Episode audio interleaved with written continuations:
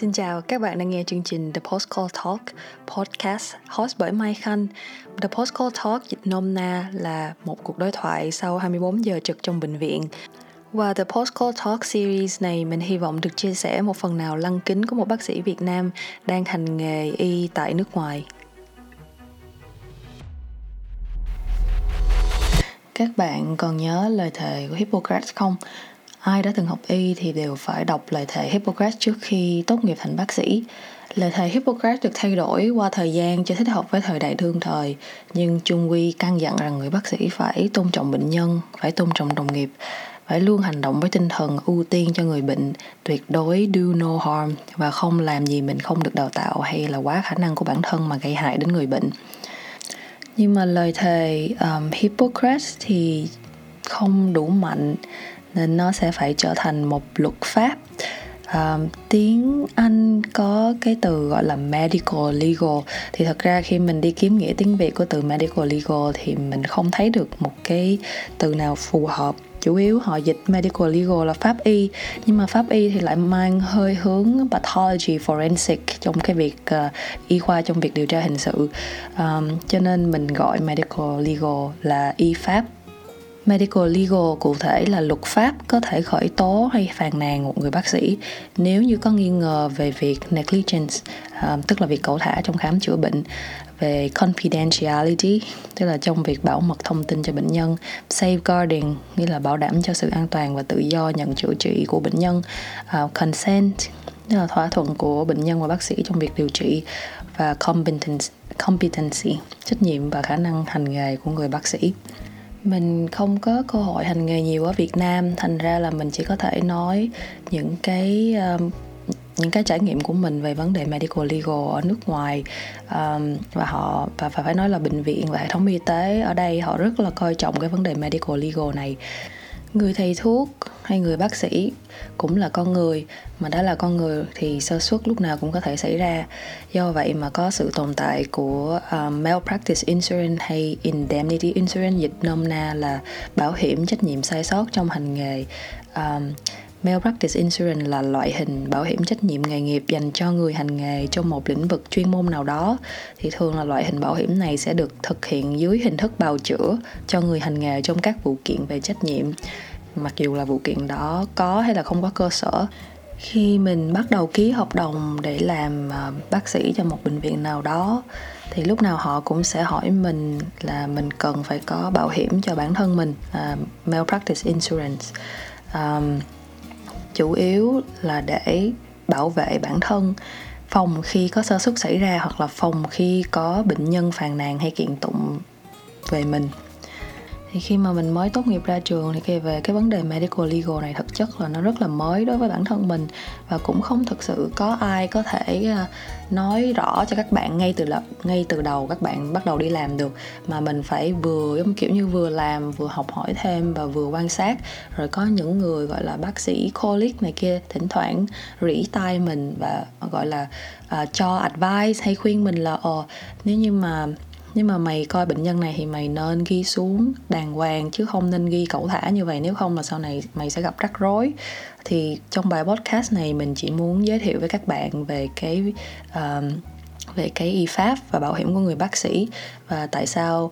uh, nó lại được nhấn mạnh đối với, nhất là đối với những người bác sĩ đang trong chương trình đào tạo. Bởi vì bác sĩ đang trong chương trình đào tạo là những người bác sĩ vẫn technically là vẫn đang được học chuyên môn, thành ra là chưa có thật sự là chuyên gia, thì càng phải cẩn thận hơn trong cái việc uh, khám chữa bệnh, và phải gọi là có những cái quyết định là phải biết chắc là có khả, uh, có được có mình, mình có khả năng thực hiện hay không, hay là mình phải bàn với lại uh,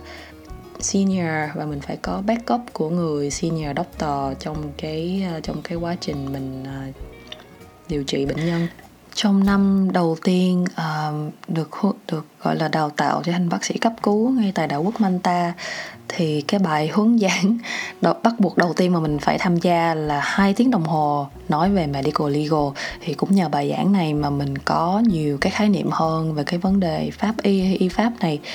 Qua bài giảng đó thì thường có năm điểm mà các bác sĩ mới ra trường cần phải chú ý để không gặp rắc rối. với các việc um, kiện tụng hay khởi tố và, và để có thể gọi là bảo vệ bản thân. Thứ nhất là clinical records, nghĩa là ghi chép bệnh án. Thứ hai là consent, có nghĩa là thỏa thuận giữa người bác sĩ và người bệnh nhân đồng ý trong cái việc điều trị. Thứ ba là confidentiality, có nghĩa là bảo mật cho bệnh nhân. Um, thứ tư, communication. Thứ năm là competency. Competency có nghĩa là hiểu rõ trách nhiệm và khả năng hành nghề của bản thân. Bệnh án là cái um, bằng chứng duy nhất để uh, chứng minh là cái việc khám bệnh và cái phác đồ điều trị của một người bác sĩ khi gặp bệnh nhân thật sự diễn ra. Bạn có thể hỏi bệnh nhân vu vơ một nghìn câu hỏi, nhưng nếu bạn chỉ ghi xuống bệnh án mười câu trả lời của bệnh nhân thì coi như cái việc bạn hỏi bệnh nhân chín nghìn không trăm chín mươi câu trả lời còn lại không hề xảy ra. Bệnh án phải được ghi chú cẩn thận với thời gian, địa điểm và tên người viết thật rõ ràng. Bạn phải ghi bệnh án làm sao để mà cái người bác sĩ tiếp theo khi mà họ phải take over bệnh nhân, họ hiểu được là những gì đã được làm và những gì cần phải được làm và cái hướng đi cái của các phác đồ điều trị đang ở giai đoạn nào. Để mình kể một cái ví dụ cho các bạn dễ hình dung nha. Chẳng hạn như bác sĩ A gặp một bệnh nhân C ngay tại khoa cấp cứu. à, Thì bệnh nhân C có cái triệu chứng là bị bất ngờ, bất tỉnh. Thành ra là bác sĩ A hỏi bệnh, khám bệnh nhân C, rồi toàn bộ được ghi chép xuống cẩn thận. Rồi bác sĩ A cũng ghi xuống bệnh án rằng là là có những cái mẫu máu xét nghiệm cần phải kiểm tra cho bệnh nhân, à, thì mới nhờ y tá gọi là lấy máu và gửi đi. Thì trong một một trong những cái mẫu máu đó thì bị báo lại là bị lỗi và cần phải gửi lại mẫu mới. Thì bác sĩ A trong cái bệnh án có ghi xuống rằng ghi xuống cái chữ blood and then có một cái dấu tick ngay kế bên, có nghĩa là đối với Đối với bác sĩ A thì cái điều đó có nghĩa là máu đã được gửi, nhưng mà không có nghĩa là máu đã được xem. Thì khi bác sĩ A xong ca làm của mình thì bác sĩ B vô thay ca. Bác sĩ A lúc đó quên không nói với bác sĩ B là đã gửi mẫu máu mới, nhưng mà cái kết quả của mẫu máu mới vẫn chưa được kiểm tra. Thì bác sĩ B đọc sơ vào bệnh án, thấy cái uh, thấy cái chữ blood với cái dấu tick kế bên, uh, thì đinh ninh rằng là có thể máu đã được kiểm tra và mọi thứ đều ổn. Cho nên bác sĩ B tiếp tục quay qua coi một bệnh nhân khác. Thì sau sau vài tiếng ở trong khoa cấp cứu thì bệnh nhân C lại bắt đầu có dấu hiệu giảm huyết áp. Thì lúc này bác sĩ B mới uh, coi lại hồ sơ bệnh án, rồi coi lại kết quả máu thì mới phát hiện là bệnh nhân C có hemoglobin rất là thấp và cần phải có cần phải được truyền máu. Thì rất may là bệnh nhân C được can thiệp can can thiệp kịp thời, chứ nếu mà bệnh nhân C có rủi ro thì khả năng bác sĩ A là cái người coi bệnh nhân đầu tiên sẽ phải bị chịu trách nhiệm. Trong trường hợp này thì bác sĩ A phải rút kinh nghiệm trong việc ghi chép rõ ràng là việc nào đã làm và việc nào chưa làm và việc nào cần phải cần phải làm cho cái người bác sĩ thay ca. Thì thật ra trong thực tế những trường hợp như vậy thì thường phòng lab sẽ là người gọi điện thoại gọi điện thoại thẳng đến cho người bác sĩ yêu cầu máu đó, nếu như kết quả có nếu như đó, đó là một cái kết quả gấp cần được thông báo. Như trong trường hợp này là cái hemoglobin rất là thấp mà có liên quan đến triệu chứng của bệnh nhân C. Bản thân mình cũng hay bị nhắc nhở, bởi vì hồi trước mình hay có thói quen là khi mình kiểm tra máu, chẳng hạn như complete blood count đi, mà mọi thứ đều bình thường thì mình ghi vô là Um, complete blood count normal. Nhưng mà senior của mình thì khuyên mình là không nên ghi chữ normal mà phải ghi rõ ra cái số, cái chỉ số của từng uh, từng nhóm, từng cái loại, chẳng hạn như là white blood cells hay là neutrophils, phải ghi xuống uh, cái cái số chính xác, chứ không chứ không được ghi là normal bởi vì nó quá chung. Nói về consent, dịch nôm na là thỏa thuận giữa bệnh nhân và người bác sĩ trong việc điều trị. Thì trong văn hóa y khoa phương Tây, họ rất là coi trọng quyền tự trị, autonomy, nghĩa là quyền quyết định thuộc về người bệnh nhân, và chỉ khi bệnh nhân đồng ý thì người bác sĩ mới được ra phác đồ điều trị, mới được khám, chữa bệnh hoặc là mổ xẻ. Thì người bác sĩ để mà có được cái consent của bệnh nhân một cách hợp pháp thì Người bác sĩ phải có trách nhiệm là thứ nhất xác định mental capacity của bệnh nhân, có nghĩa là người bác sĩ phải tự phán đoán xem là người bệnh nhân có khả năng tự quyết định cho bản thân hay không. À, ví dụ như bệnh nhân mà bị dementia, dĩ nhiên là không không biết ngày tháng ngày giờ, không biết mình đang ở đâu thì làm sao mà có mental capacity để mà quyết định một cái uh, operation được. Hoặc là những người bệnh nhân đang trong trạng thái mơ hồ như là bị delirium hay confusional state, hay là những bệnh nhân có tiền sử bị rối loạn tâm thần bẩm sinh, hay là là những bệnh nhân mà không thể nào tự cho consent. Nào, nếu như những bệnh nhân này có ký giấy để làm một cái cuộc mổ xẻ nào đó mà bị phát hiện là coi như các bạn sẽ phải chịu trách nhiệm là đã không là bệnh nhân không có mental capacity mà lại để cho bệnh nhân xuất viện uh, một cách gọi là discharge against medical advice, thì cái trách nhiệm đó là sẽ thuộc về bạn nếu như bệnh nhân có rủi ro gì. Thứ hai là người bác sĩ lấy consent của bệnh nhân phải đảm bảo là mình đưa đầy đủ thông tin cho bệnh nhân về các phương hướng điều trị liên quan. Bệnh nhân phải được thông báo ngay cả những xác suất rủi ro trong quá trình điều trị. Thứ ba là người bác sĩ phải đưa đủ thời gian cho bệnh nhân suy nghĩ và quyết định và không gây áp lực. Để mình kể các bạn nghe một trong những vấn đề khá là phổ biến mình hay gặp trong vấn đề consent đó là vấn đề um, language barrier. Như các bạn đã biết thì làm ở những nước như ở Ireland hay Malta thì mình gặp rất là nhiều bệnh nhân không nói được tiếng Anh, mà khi họ đã không nói được tiếng Anh rồi mà họ không hiểu hết những cái gì mình đang uh, những cái rủi ro của cái phẫu thuật mà mình đang kể với họ thì làm sao mà cái consent có thể valid được. Một ví dụ là gần đây mình có gặp một bệnh nhân người uh, Brazil, tức là tầm tuổi trung niên khoảng năm mươi sáu mươi tuổi, thì cô không nói được tiếng Anh và cô đến gặp mình bởi vì cô bị chảy máu kinh sau khi đã mãn kinh. Thì thường là đối với những trường hợp này á, thì tụi mình phải offer là làm một cái thủ thuật gọi là hysteroscopy để mà exclude endometrial cancer. Thì rất là khó khăn để mà có thể giải thích cho người bệnh nhân này hiểu hết những um, những cái rủi ro và những cái cần thiết khi mà làm thủ thuật này. Thì cái cách giải quyết của mình lúc đó là mình hỏi bệnh nhân cho phép mình nói về vấn đề bệnh của bệnh nhân cho người con gái của bệnh nhân nghe, bởi vì người con gái có thể nói được tiếng Anh và mình chỉ suy nghĩ trong đầu là có thể tiện hơn khi mà mình có thể um, tiếp xúc với bệnh nhân qua người con gái. Thì lúc đó là mình à, mình ghi xuống phác đồ điều trị, rồi mình cũng ghi rõ rằng là những cái câu chuyện mà mình thu nhập là đều qua cái người con gái, gọi là dịch thuật giữa tiếng Brazilian và tiếng Anh với nhau. Thì rốt cuộc bệnh nhân đồng ý um, để làm hysteroscopy. Thì cái ngày cái ngày mà bệnh nhân gọi là lên bàn mổ á, thì mình bị bác sĩ anesthetist, có nghĩa là bác sĩ hồi sức cấp cứu á,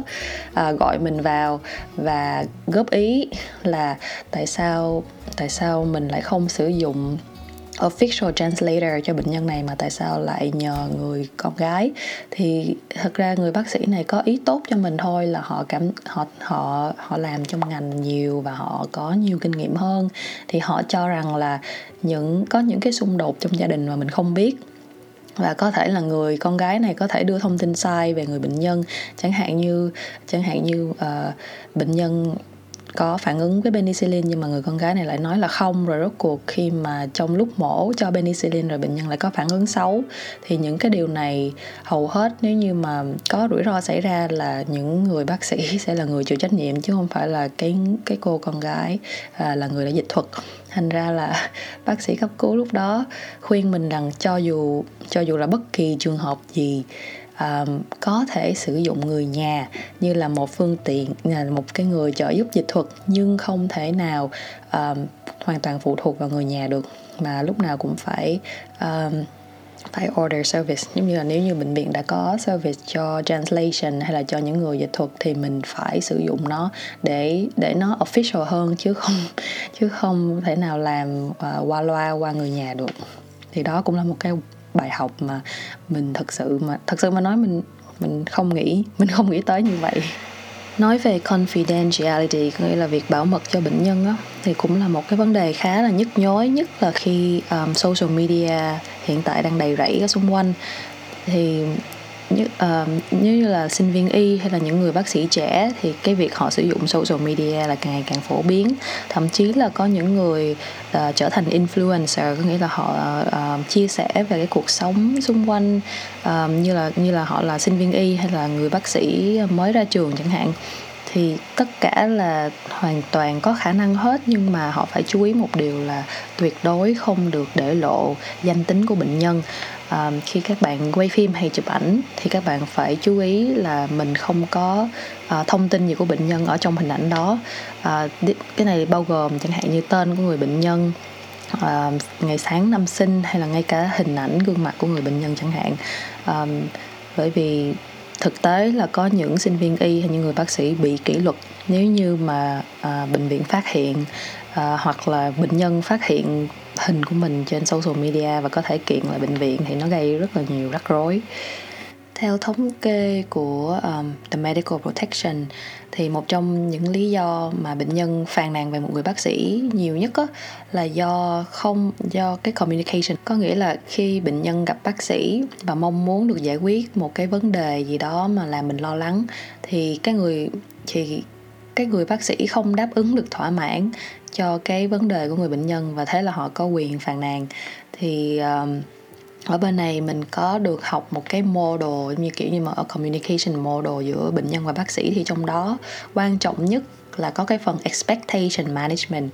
Có nghĩa là nếu như bệnh nhân đến gặp người bác sĩ và họ có một cái expectation là cái cái việc của họ phải được giải quyết ngay hôm đó, thì cái người bác sĩ là cái người bác sĩ phải có trách nhiệm là hiểu được expectation của người bệnh nhân, và phải giải thích được là tại sao cái expectation đó không hợp lý ngay lúc này, hay là phải giải thích được là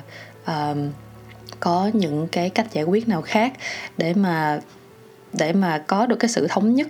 và hài hòa trong cái quá trình communication này. Về vấn đề competency á, thì competency rất là quan trọng đối với những người bác sĩ mới ra trường, bởi vì họ phải xác định được cái khả năng và cái hạn chế uh,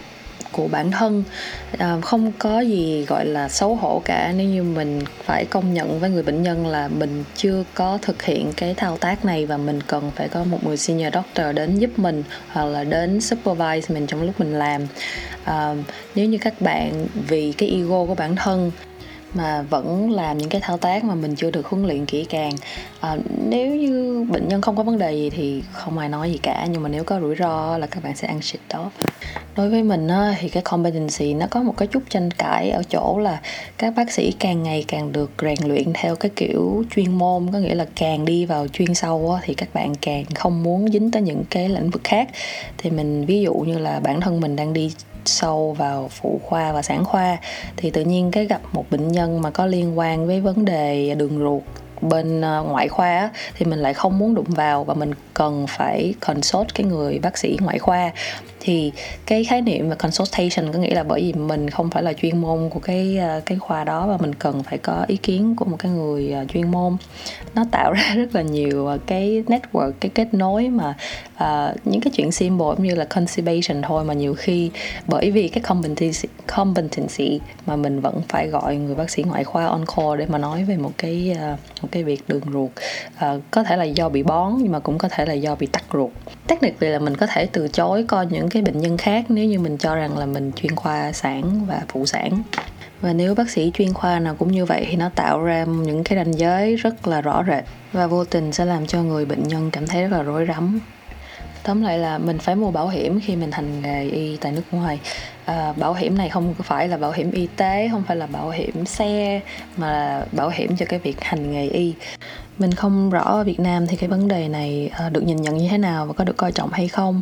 À, nhưng mà vào năm hai không một chín thì mình cũng có theo dõi cái thông tin của bác sĩ Hoàng Công Lương bị à, ghép tội vô ý làm chết người. À, theo như bản án thì bác sĩ Lương là bác sĩ điều trị có chứng chỉ hành nghề và được giao cho cái nhiệm vụ chuyên môn ở đơn nguyên thận nhân tạo. Thì cái vấn đề ở đây là uh, khi bác sĩ Lương thường là nghe thông tin từ người điều dưỡng thông báo là hệ thống nước đã um, đã được sửa chữa, nên bác sĩ Lương đã ký tên để đưa hệ thống nào vào chạy thận, và kết um, hậu quả là khiến cho chín người chạy thận uh, bị chết oan. Thì đây là một, một trong những cái sơ suất mà có thể nói là có thể làm case study cho những cái cho những câu chuyện medical legal. Có vẻ như Việt Nam cũng đã biết tới uh, việc bảo hiểm nghề nghiệp cho nhân viên y tế ở nước ngoài và những nước lân cận như là Nhật Bản, Hàn Quốc. Nhưng mà bản thân Việt Nam thì vẫn vẫn còn đang rất là, có thể là có luật nhưng mà vẫn còn đang rất là chậm triển khai và chưa có thật sự phổ biến. Thì mình nghĩ đây là một cái vấn đề mà những người bác sĩ là nên nên biết để mà có thể bảo vệ bản thân và sự nghiệp của mình. Hy vọng podcast lần này mang cho các bạn một cái nhìn mới về medical legal. Hẹn gặp lại các bạn trong chương trình podcast lần sau nha. Bye bye.